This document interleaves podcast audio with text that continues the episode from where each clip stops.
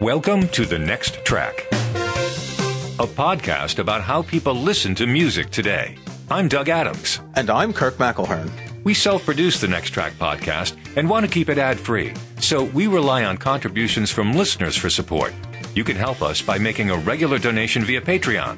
Visit patreon.com slash the next track. And thanks. One of my favorite words is interregnum. It's like, I've always liked it. It has a great sound. It has, it sounds to me like it's something you go to the doctor for. You go, oh man, I got this interregnum on my bowel. And the guy says, we're going to leave it okay for a while, but in five years, he wants to have a look at it again. So interregnum literally means between reigns. And British people know about the interregnum, which is when, was it the mid 17th century? Is that when that was? Something like that, yeah. I don't. I, but anyway, before the Restoration no, and after the Regency, or I think the Regency it. was during the Interregnum, and then the Restoration and whatever.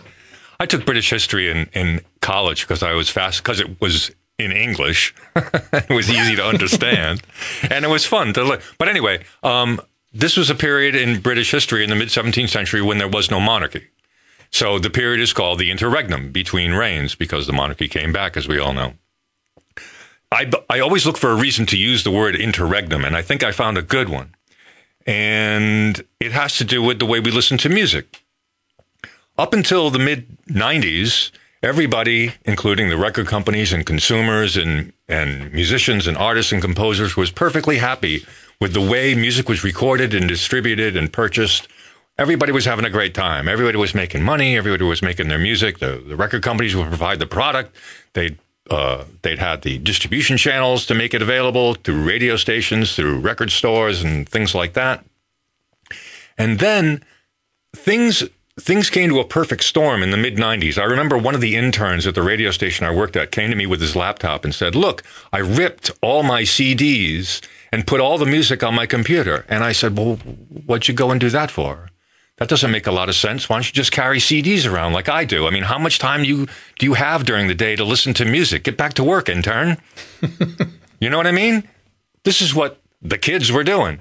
It, there was no official um, player for these things. You could find third parties writing these really, really bad audio players on Windows. On the Mac, later there were several, but early on you couldn't find one for the Mac. You couldn't when I first heard what an MP3 was, I said, well, that just sounds perfect for sending information back and forth. But why would I listen to an MP3? That doesn't make any sense. I've got a bag full of CDs or cassette tapes. Uh, cassette tapes, right? To play in the car. Right. Yeah. But as we all know, what really ha- what eventually happened was we all started ripping stuff, and the music industry lost control of its product. They no longer had a handle on the distribution channels because now I could buy a CD and I could put my, I could rip it, put the music up on Napster, and thousands of people could get free music. And the record companies and the artists and composers and whoever else wouldn't make any money from it. That's when the interregnum began. Technology supplanted the control of music. And uh, we were just talking earlier, I just casually mentioned that the music industry did not plan on having its product stolen and managed by the tech industry. But they had no choice. There was a groundswell, and Steve Jobs and a whole bunch of other cool little things came together be- to help this happen. But Steve Jobs convinced the record companies, I can make back some of the money that you've been losing through this ripping if you let us sell it through our channel. And the rest is history. So you've got this interregnum where the record companies aren't in control of their own product, but now they're starting to regain control. They're starting to understand how digital media work. Well, they're not starting to understand. They they understood then. They just weren't in, in any kind of position to uh, to do anything about it.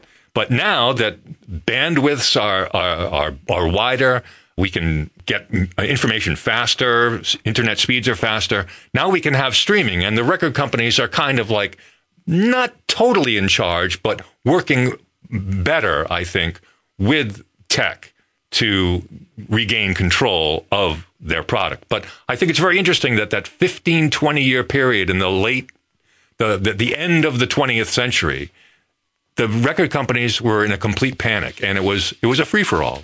What could we call this interregnum? Well, I call it the crutch interregnum because this period of time kind of helped us lob along until a more stable period when we had now we have streaming and now we have this another wonderful paradise where we can listen to whatever we want whenever we want wherever we want whereas we couldn't really do that as easily 40 years ago now, if I title this episode The Crutch Interregnum, people are going to think it has something to do with Game of Thrones or something. So I hope they'll read the summary of the episode before they decide not to listen to it. I think what, what's really interesting is we have two parallel things going on. We have the imp- we have the improvement of technology in music, so the arrival of the compact disc. And at the same time, we have the amazingly quick spread of portable music listening, starting with the Walkman. And as the Walkman progressed, and then those portable CD players, but people really didn't like those as much, the portable CD players, because they could skip. And I remember they said they would have a buffer of 20 seconds or whatever, but they still skipped. And then we get to 2001 and the iPod, and that's when technology takes total control. That not only do we have a viable portable digital music player, and it's not the first, there were other MP3 players. You could put six songs on them and you'd have to, you know, copy them one at a time, and it was really slow. But all of a sudden, we had a device that could hold, what was it, a thousand songs in your pocket. That was the slogan. And the People think that the rise of the iPod was meteoric, but it wasn't. The first couple of years, it wasn't. It wasn't until there was an iTunes for Windows because the, the Mac market share was so low. And it really took off when the iTunes Music Store was introduced. And that the combination of those two, the, the iPod and the iTunes Music Store, meant that there was this channel and I remember Steve Jobs doing these demos and look, I go to the store and I click and then there it is. It's on my iPod. And I think we went through a period of you know, ripping CDs, which most people didn't bother to do. Napster, which was complicated if you didn't know how to do it. It was a really geeky thing. To all of a sudden making this so simple that why would you not get your music that way instead of why would you want to add to those stacks of CDs and those really narrow CD towers that you had when you were running out of room when you could just put it on your iPod without having to rip it, without having to do anything? And it was cheap, a buck a song, 10 bucks an album. It was relatively affordable. It was something that the record industry understood. that I think they were able to understand. I don't know, I don't know why we talk about them as this monolithic thing, but there really are a very few decision makers, right? I mean, when it comes to this kind of thing, and um, it seemed it did seem easier, but I, I, I just there was a distrust of the tech because for years the record companies have been battling home taping you know and right. and and so they're naturally nervous about anything.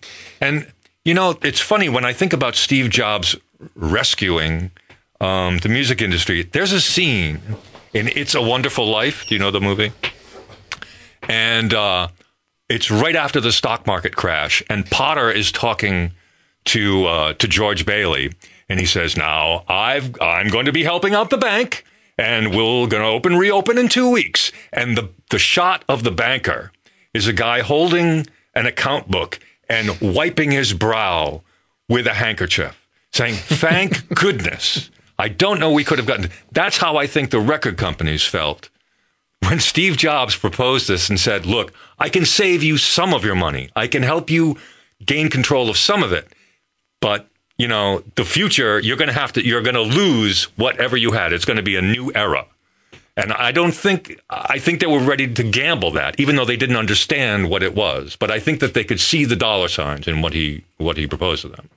Remember that around that time, the music industry that big monolithic music industry had a pretty negative goodwill among the public. they introduced these CDs with copy protection, which were really problematic. They were harassing people for making tapes of recordings. And yes, I recorded whole albums from people, but not that much. It was, you know, it, was kind of a thing you did, but uh, all the surveys showed that the more people who made tapes of albums actually bought more music. And the record industry couldn't understand that these were their influencers back in the day. And they just they just looked at the ledger and counted the bottom line and saw that people were buying less music, but it wasn't because of taping. It was for other reasons. So when Steve Jobs came, you know, the white knight and all that, he, he knew what he was doing. He knew, well, he hoped that he was opening a breach in the walls of multiple things of personal uh, portable technology, of getting into the music business. Remember, famously, Apple Computer had made a deal with Apple Records, the Beatles record company, that they wouldn't be involved in the music business, and they had to settle with Apple Music. Which is now Apple's music streaming service, but they had to settle with. They had to settle with Apple Records to be able to use it for trademark reasons. For the simple name, uh, the simple reason the name Apple was registered for certain trademark classes, and the music industry was pretty much reviled at the time because they had released CDs at twice the price of LPs, which didn't cost twice the price to make. And they were getting people to buy new copies of things they'd had on LP and people were feeling ripped off and new CDs were coming out and the refrain was, Oh, there's only two good songs on that record, but I have to buy the CD because CD singles never worked. They were never popular. And so people weren't buying singles anymore. They couldn't buy individual songs. And that's another reason the iTunes Music Store succeeded. I want to point something out. The iTunes Music Store opened in April 2003 and the tagline was, you know, 10 bucks an album, a buck a single, etc. I just looked on the current iTunes store. They've removed the music from the name. And one of the most popular new recordings is Dawn FM by The Weeknd. Guy needs to buy a vowel, doesn't he? Okay. Now, if I look at $10 in 2003 and the value now, that's $15 today. So inflation in 19 years has gone up 50%, but the Weeknd's album is still 9.99. This is an exception, I think, because it's apparently a very big seller. Other uh, new records, well, whoa, whoa, well, this is surprising. Here's one by DS Forever. It's only 7.99. Have have album prices gone down? I was expecting to see twelve ninety nine, thirteen ninety nine, something like that. I wasn't aware of that. I, you know, to be honest, I haven't bought files from there in a while. Out of the top ten records, one of them is a double album at fourteen ninety nine. One of them is Taylor Swift at fourteen ninety nine. All the rest are less than ten dollars. They're seven ninety nine, nine ninety nine, even four ninety nine. But that's Purple Rain soundtrack. So that's the catalog recording. As I look down the list, this is the most popular records in the iTunes store. So the most popular includes, interestingly, a lot of old things like the Blues Brothers original soundtrack, 499. They must have a soundtrack promotion going on. But the most popular ones are still less than $10. There are a handful that are more. And again, a number of double albums. The, the new West Side Story soundtrack, 1199. That's a good example of a premium record. The new Adele album is 1099. So the prices haven't even gone up that much, but in part, this is a new price pressure to compensate streaming. If people are likely to pay for streaming and not buy records because the records were getting more expensive, now if the records or the albums get cheaper, maybe more people will buy the albums. So they're loss leading the albums with lower prices to try and get them to sell because no one's buying them. I I'm not sure what are they trying to do wrestle the I mean I just don't see how file how they, how long can they keep doing this? How long can files be a, a viable product? I mean, I'm all for it. I write stuff for I, for music on iTunes and you know, the my business depends on people having files. Um, yes, don't get rid of files anytime soon because Doug is not ready to retire. But on the other hand, but I'm not really. You're right. Well, if, if everyone because, is streaming, well, I'm, the reason I'm not worried about it is because they still handle CDs. So it's like, yeah. you know, it's. I'm not. But if concerned. everyone's streaming, then who is buying these files?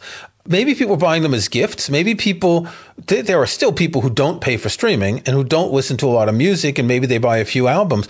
But I kind of wonder what the demographics of people buying downloads is anymore. It's an interesting idea because so the music industry CDs and then the tech industry comes in and takes care of the sales. Then the tech industry makes the next step and streams, and that totally shakes up the economics of the music industry. Right. Which is why, in part, the large, a couple of the major record labels have big stakes in Spotify, and some have already sold some of their stakes. It's also why a lot of these record labels are buying up publishing rights for Dylan, Bowie, Springsteen, who else recently? Stevie Nicks? Yeah, Stevie Nicks, Shakira, which is interesting because she's a younger artist. Oh. We were talking about this offline last week.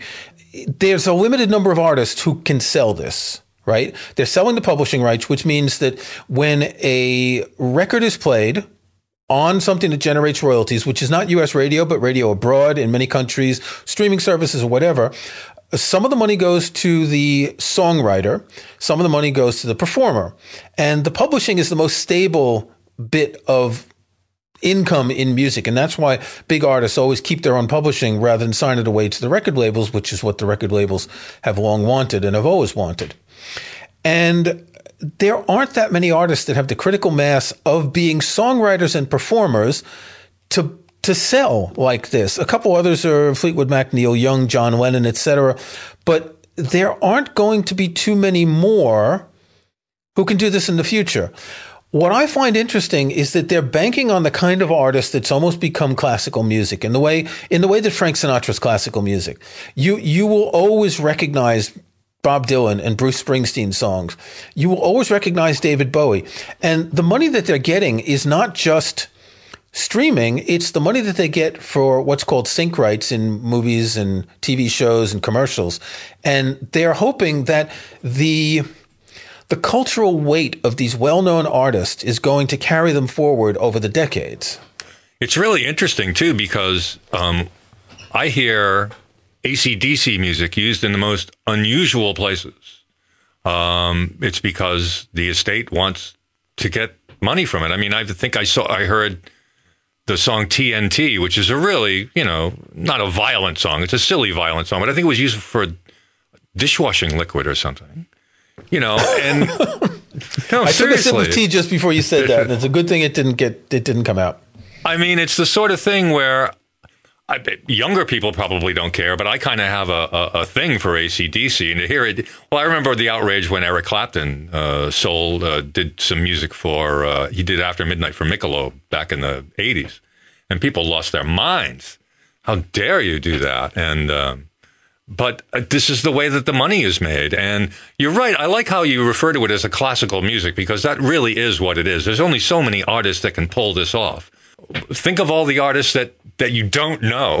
Think of the, the, the, the plethora of musicians who can't possibly ever reach the, the heights uh, that, you know, the people that you just mentioned are Fleetwood Mac, Bob Dylan. That, who? Who's going to make money in this industry? Why even? Why become a musician? reducing it to its reductive absurdo here. And and remember that the only ones who can do this are the ones who are singer songwriters. Right. So someone who wrote songs for a whole bunch of musicians, well, they could sell their publishing, but it's not got the same weight as say Bruce Springsteen or Bob Dylan, who were actual singer songwriters. Michael Lang died the other day. Michael Lang was one Yes. of the produ- was the, the guy behind Woodstock, and if He you was the curly haired guy in the movie, the curly haired guy. Right. And if you go back to the Woodstock movie or album and look at all the artists there, how many of them are still relevant? Other than among old people like us, how many can you think of the, um, on the movie, the album, not for the whole festival, because there are a lot that didn't make the movie, the album. Grateful Dead, for example, didn't make the movie or the album. But how many of them are still relevant? Well, with the exception of someone like Hendrix, who is historically relevant. Yeah. Um, right. And, and I mean musically relevant. I don't mean performing today. Crosby, Stills, and Nash, maybe uh, Jefferson Airplane, but not really. Crosby, Stills, and Nash probably could sell. Oh, they got legal problems too. They have uh, they have issues, but um, there aren't. You're right. There aren't that many. I mean, Country Joe and the Fish who the hell ever heard of them? Yeah, but that's because we know who Country Joe and the Fish are. We, we, know who Sly and the Family Stone were because this is our period. We know, you know, Arlo Guthrie because, hey, every Thanksgiving, Alice's Restaurant, right? Richie Havens, who even knows who he is? Canned Heat. I mean, who the heck is John Sebastian, right? So there's one of the biggest cultural musical events of all time. And other than Hendrix, they're not relevant musically. So what we're seeing is the kind of musician that has had the staying power, which is two things. It's the quality of the music. Well, three things. Three. the quality of the music, the amount of touring they did, and the amount of radio airplay they get. The classic rock radio stations are keeping these people alive. Now, in our discussion recently, we were speculating what if the Rolling Stones sold their publishing right, which is Keith and Mick uh, we, I did a quick look on Wikipedia and I couldn't find any credits for Charlie Watts or Bill Wyman. Bill Wyman. I didn't go far enough back to see if Brian Jones had any credits, but back then they were all covers anyway. So yeah. if Keith and Mick sold their publishing rights, that would be the last big one that I can think of. Yeah, I can't think of anybody else other than, than them. The Beatles sold theirs years ago because yeah. they had to. Yeah. Um, if you think about the Grateful Dead, it gets really complicated because you've got Jerry Garcia, who wrote with Robert Hunter, so Hunter did the lyrics. You've got Bob Weir, who wrote with John Perry Barlow, who did lyrics. Now, uh, Hunter and Barlow are dead. Garcia's dead. Garcia's estate would sell anything, but they might not be able to assemble all of those rights in a way that they can sell them as, as a block. And anyway, I don't think the Grateful Dead has enough songs that would be that popular for future royalties. You, will hear Truckin' in pretty much every movie about the 70s. You might hear Casey Jones, but not a lot more. But the Rolling Stones, I think, is the last big one that I kind of wonder you know, do they want to sell it? Well, one of the reasons they sell these rights is to pay capital gains tax, which are generally lower to to plan for their estates for their children, etc. They can probably hedge this in a lot of ways to not pay too much taxes on it. So when you are getting near the end of your career, and I would say that you, you look at these guys who've sold, they're generally pretty healthy in spite of everything. Springsteen looks like he's 50. Mick, he's got a lot of wrinkles and he looks like he's 60, but he's still energetic. Keith Richards still looks like he's 120, but he's going to live forever. So these aren't people who are sick, right? It's not like, you know, Neil Young, who doesn't look like he's really healthy. It's not necessarily the end of their career. Right, exactly. Well, it it could be. Sure. Any of them could stop anytime they want because they're wealthy sure. enough. Uh, but I think they all love music too much to, to want to do that. But they won't be stopped for physical reasons. So, on the one hand, you've got the record companies taking back control from technology. You've also got the record companies planning to keep serenading us with this music over and over as often as possible until it becomes like listening to Frank Sinatra. When you hear a commercial for whatever with a Bruce Springsteen song, it's going to remind you of the values of Bruce Springsteen. So ultimately, there will be a finite number of music songs that we hear. I mean, if you if you extrapolate that, it's like there's going to be a finite number. It's like it's like a playlist at a radio station. Only these songs and not other ones. We don't we only want to have music that will attract people. We don't want to have anything else. I mean, ultimately that's what you're talking about. You're saying if, if you're going to use a piece of music in a in a commercial, it's because the music is attractive. It's familiar. But it, yeah, it, it's familiar. The, the, same way a smell is familiar. A certain smell makes you think of a certain thing, and music does the same thing. What, what's interesting, though, is that music has become so fragmented that there are no artists today who could do that.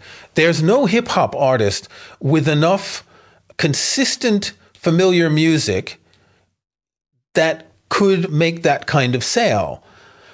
It, it's back in the day in the 70s, you, you had what four radio stations in New York City. One of them played album rock, one of them played hits, etc. Your your listening was through a funnel. You didn't have a lot of choices, so everyone heard all that stuff. Now everyone hears so many different things that you can't do it. Plus, we talked a couple weeks ago about the Grammy Awards and how the writing credits for some songs have like fifty different people. Well, this is this is short sighted by these musicians to not claim all the publishing rights for themselves, even buying out whoever's contributing to songs, because they'll never be able to sell the publishing rights. I often wondered if they they use the featuring thing for very short-sighted reasons to to to say, look, this celebrity is on my track. Listen to it now. But five years, ten years down the road, one of one or both of you may not even be a viable uh, memory. So, you know, what's the point of doing that? They're not running it like a business. I, one of the things about hip hop bands and groups and artists is that they pride themselves on their business acumen. And sometimes I really got to wonder about that. Well, it's very short term. It is. Yeah. It's not thinking, it's not looking at the current it's not looking where the puck is going. It's looking where the puck is right now. And some of them are doing very well because of that, because between streaming and merch and whatever, they're not doing concerts right now. But when you think about it, they are, they're exploiting the market well. But as you say, the feature thing to me, I'm just looking through the top songs on the iTunes store in the US, and I don't know any of the featured people. I don't know many of the artists either, to be honest, because this is not a genre I listen to. But you, you won't. It it what there were duets back in the day. Remember, Johnny Cash would do duets with different people, Cash and Dylan. So if you like Johnny Cash, maybe you buy the Dylan album, right? And if you like so and so. And and in our day, we looked at these rock family trees. So such and such musician who went from this band to the other, and that could be an attraction it's all it's all business. That's the thing. It's all business. We have to understand that this is you get into music because you like it. You get into music, you make a band in a garage, but eventually, if you want to stay in it, it is business. And I think for a lot of bands in the 70s, they were able to get through this because they were selling enough and they didn't pay attention to a lot of the business. And a lot of them went bankrupt and, you know, who knows what happened to them. A lot of them died. But I think more and more musicians are aware of the business aspect at the same time as the music aspect. If anything, the music creation is easier than it was back then. Oh yeah. you just you just need a laptop, right? You can sample everything. So you don't have that period of practicing for a year and writing songs and now you just bring in a bunch of, you know, guns for hire to write some beats and some hooks and you loop them together and you've got music. So it's more of a it's more of an assembly of items rather than a creative process. You know, we're getting a little away from it, but I've always wondered why they did that. Why can't you do it all yourself? Why do you need other production people? And I, because I think, they're not musicians. Yeah, that's got to be what it is. They're not good enough musicians. When you think about it, most rap vocalists aren't necessarily musicians. They're they may be poets, they may be speakers or singers, but you don't see them playing guitars, keyboard, or anything else. So I think it's a different type of musician. Uh, you know, Taylor Swift is different. She can play things, and, and Lady Gaga, she can play things, but in actual rap, and again, this is my ignorance of the genre, so I might be totally wrong, but most of them are speakers slash singers rather than anything else. So they're not going to sit down like, you know, you see those pictures of Dylan in 65 sitting at the piano and coming up with songs or the Beatles Get Back documentary. That's not how it works anymore. So they need someone to do all that for them. In fact, most of them don't write their own words either. A lot of them have people come in and give them the songs. But in the history of popular music, there have always been great singers who didn't write anything. Linda Ronstadt, I don't think she wrote any songs. She just wrote what other, she just sang what other people wrote as did Frank Sinatra. So I think what's interesting is what will the next step be? Music will not be any less fragmented. So we're we're in a we're in a period where it's more a faucet than anything else. You, you can't you can't have the critical mass of everyone being familiar with the same music anymore you have a few artists that stand out. You know, Taylor Swift, I think, is an example. Lady Gaga, Billie Eilish that are standing out, but they're still not crossing the boundaries of genres enough to become marketable. Because remember, if you're putting a song for a commercial, you're assuming it's people who are seeing a commercial right, on TV. And that's not young people. They don't watch TV. So you're targeting an older demographic anyway. And you want music that they're either familiar with or that is banal enough that they don't notice, you know, the dingly dink background music. That's, that's the thing that bugs me about ACDC. Banal enough. It's like it's next. I'll be you know I've heard Ramones songs on commercials, and it by definition the music in a commercial is banal. I mean. It's not Yes, supposed it- to be. It elicits memories. By banal, I mean the kind of music that's just like royalty free almost. That's just Yeah, okay. that's just a, a music bed, as we would say in the audio business. yes. Right. You know, like like the soundtrack, like the opening jingle for this podcast that you wrote in I don't know a half hour. It's just there to be musical. Well, I, I, I wonder how much con- does the music industry now feel like they're better in control than maybe they were in the 90s? Do they think that they're recouping anything or is it still adapting? Well, the, the overall music industry figure, when you look at all the money that goes that comes in from sales, licensing, etc., is increasing substantially, and it was flat for a long time. Probably even dropped in the 90s and the early 2000s. So it is increasing, and it's increasing because of streaming. And the goal is, of course, to get everyone to pay for streaming. The problem is that there is a physical limit to this. There, there is, you know, there's six billion, seven billion people on the planet.